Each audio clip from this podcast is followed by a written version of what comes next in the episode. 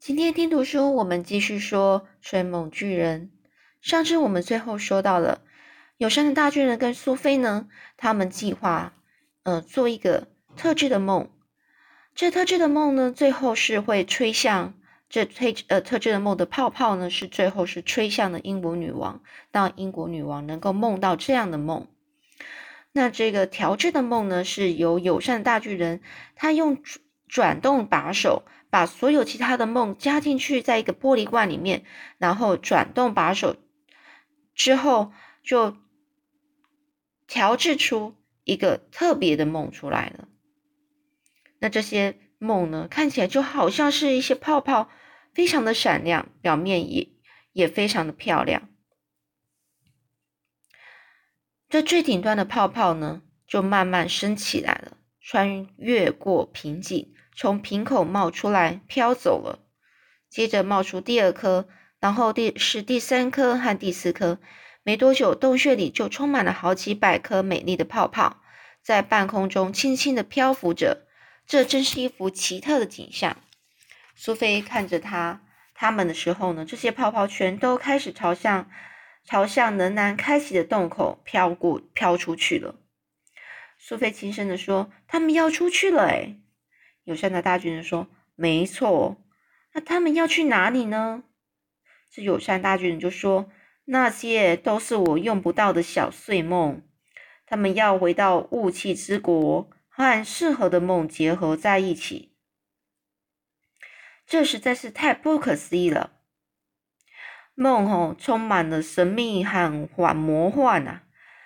别试着想要了解他们呐，仔细看这个大罐子。”你就要看见你想要给女王的梦了。苏菲转过身，盯着那只那个大罐子看，在罐子底部有个东西在猛烈的晃动，上下跳动，用力撞击着瓶身。他大叫着：“天哪，就是这个吗？”这友善大巨人得意洋洋地说：“就是这个。”苏菲大叫说：“不过它看起来好可怕。”他一直跳，好想，好像快要想要出来的样子。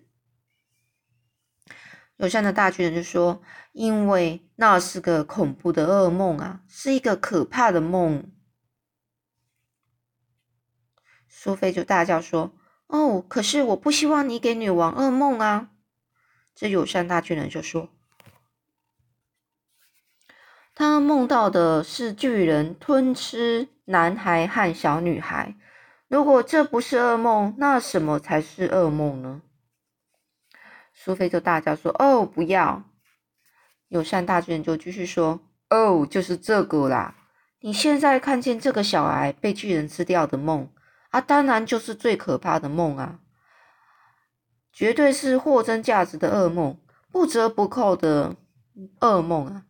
不折不扣就是说，就是完全正确的，没有任何。”任何的怀疑的，所以他确定就是一个噩梦，因为所有的噩梦都被混杂在里面，和我今天下午吹进吞食巨人脑袋的梦一样可怕，也许更可怕。这苏菲低着头看着那个令人不寒而栗的梦，噩梦，不寒而栗就是觉得没有很很冷。但是呢，就发却还是在发抖，身体在发抖，表示很可怕。而这个梦噩梦呢，它是在罐子里猛烈撞击着。这个噩梦比其他的梦大得多，形状和体积大概和一颗火鸡蛋差不多，软软的像水母。这中心的部位是血红色的。从他撞击瓶身的方式看得出来，他真的非常恐怖。苏菲说：“哎呀，我不想给女王噩梦啊！”友善大巨人就说：“我在想哦，如果女王因为做了这样的噩梦而可以挽救很多人的性命，那他们不会被残暴的巨人吃掉，那这个女王应该会很高兴，是不是？或许是吧，看样子也只能这么做了。”他很快就会忘记这个梦啊！你真的把所有重要的东西都放进去了吗？当我把这个梦吹进女王的房间时，所有你要我放进梦里的东西，她都会梦见。包括我坐在窗台上吗？那个部分很重要。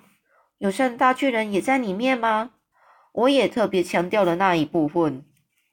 友善的大巨人一边说，一边拿起一个小罐子，迅速的把那个大罐子里拼命撞击、挣扎的梦倒进里面，然后马上旋紧小玻璃罐的盖子。这友善大巨人就说了：“好啦，我们准备好喽。”他顺手拿起了手提箱，把那个小罐子放进去。这苏菲就说了：“就这么一个小罐子，为什么你还要用那么大的手提箱来装呢？放在口袋里不就好了吗？”这友善大巨人低头看着他，笑一笑：“哦，小猪猪，看来你的脑袋里并不全是压烂的青蛙嘛。你不像我想象中那么笨呢。”苏菲就说：“谢谢你啦，你心肠真好诶。”这友善大巨人就说：“准备好要走了吗？”苏菲大叫说：“我准备好啦！”一想到他们即将要做的事情，苏菲的心呐就砰砰跳的厉害。那真是一件疯狂的举动。说不定每他们两个人都会被抓起来关进监牢呢。友善的大巨人穿穿上黑色斗篷，他把那个小罐子放进斗篷的口袋，拿起他用来吹梦的长喇叭，然后转过身看着坐在桌上的苏菲，他就问苏菲说：“我把装装梦的罐子放进口袋了，一路上你可以和他一起待在口袋里吗？”苏菲就说：“绝不，绝不，我绝不想要这样，我才不要和那个可怕东西在一起。”这友善大巨人就问他：“那你要待在哪里呀？”苏菲看着他，一下子一会儿才开口说：“如果你愿意好心的转一下你的一只耳朵，让它像个平放的盘子，那么我就可以舒服的坐在上面了。”友善大巨人就说：“Bingo，这个主意真不错。”他呢，慢慢左转动自己的右耳，直到它像个朝天的大贝壳。他把苏菲拎起来放进去，那只耳朵就像个大托盘，里面布满了沟纹，和人类的耳朵一样，坐在非里面非常的舒服。苏菲努力想办法远离那个就在他身边的大洞。他说：“我希望自己不会掉进你的耳洞啊。”友善的大巨人就说。你最好小心，别掉进去啊，否则我的耳朵一定会很痛诶。坐在那里最棒的就是苏菲，她可以直接在巨人耳朵里面说悄悄话、悄悄话。这友善大巨人就说：“你让我的耳朵有点痒诶，拜托你不要动来动去的。”苏菲说：“我尽量啦，你准备好了吗？”友善大巨人说：“哦，别这样呐。”苏菲说：“我什么也没做啊！哦，你声音太大了啦，你忘了哦？我的耳朵比你们的那灵敏五十倍诶，你却在我的耳边大吼大叫。”苏菲就说：“哦，天哪，我真的忘了，你的声音听起来就好像打雷和吹喇叭。”这苏菲说，轻声的说：“对不起，那这样有没有比较好呢？”友善的大巨人就说：“没有。”现在听起来就像你在我耳边开枪一样。那我要怎么跟你说话呢？友善的大军就说：“啊，不要说话了，拜托你不要说话。你说的每个字就像炸弹掉进我的耳朵。”苏菲试着只用气声说话，这样有没有好一点啊？他的声音小到连自己都快听不见了。友善的大军就说：“哦，好多了啦，这个音量听起来就很舒服。”你到底想跟我说什么？我要说的是，我们准备出发了吗？哦，我们要出发了，我们要去见女王喽。他走出洞口，把那颗大石头滚回去，然后用非常快的速度飞奔出发。这这个下一个章节是做说他前往伦敦，在一个焦黄荒地。沐浴在月光中，哦，就是这一个荒地啊，然后有月光照耀着，然后呢，这个有一个白色的微光。有上的大巨人呢，他是加足马力，一路向前飞奔。这时候，苏菲亚的那是穿着睡衣，舒服的斜卧在友善大巨人的右耳朵。他将头从耳朵的边缘，也就是耳朵向内翻折的地方伸探出来。那个向内翻折的边缘，对他来说就好像是屋顶，成为非常神奇的保护，抵挡了迎面袭来的强风。更棒的是，躺在耳朵里舒适又温软，就像绒毛毯一样。他对自己说：“绝对没有人可以像我一样这么舒服的旅行了。”苏菲从耳朵的边缘向外看，看见巨人国的荒野不断向后闪，就是向后。然后闪到后面去，就是不见了。因为这个巨人是走路非常快的，他们速度非常快。友善的大巨人呢，轻快的从地面跳起来，就好像他的脚趾头就是火箭似的。他每一个跨步都足足有三十公尺。不过，虽然他还没有以最快的速度前进，四周的景象景物却已经变得非常模糊不清了。双脚也似乎没有碰到地面。迎风呼啸狂奔，苏菲已经很久没有睡觉了。她觉得好累好累，因为感觉温软又舒服。于是她开始打起盹来了。打起盹来就是开始打瞌睡了。苏菲不知道自己到底睡了多久多久。她等她醒来，从巨人的耳朵边缘看出去，周围的景物已经是完全不一样了。现在他们来到一片就是绿色的乡间。就是乡下啦，到处呢是森林，还有山丘，天色还是很暗，月亮也依旧明亮的，就是遍洒银光，就是依依依旧明亮的，就是呃有它的那个白色乳白色的月光。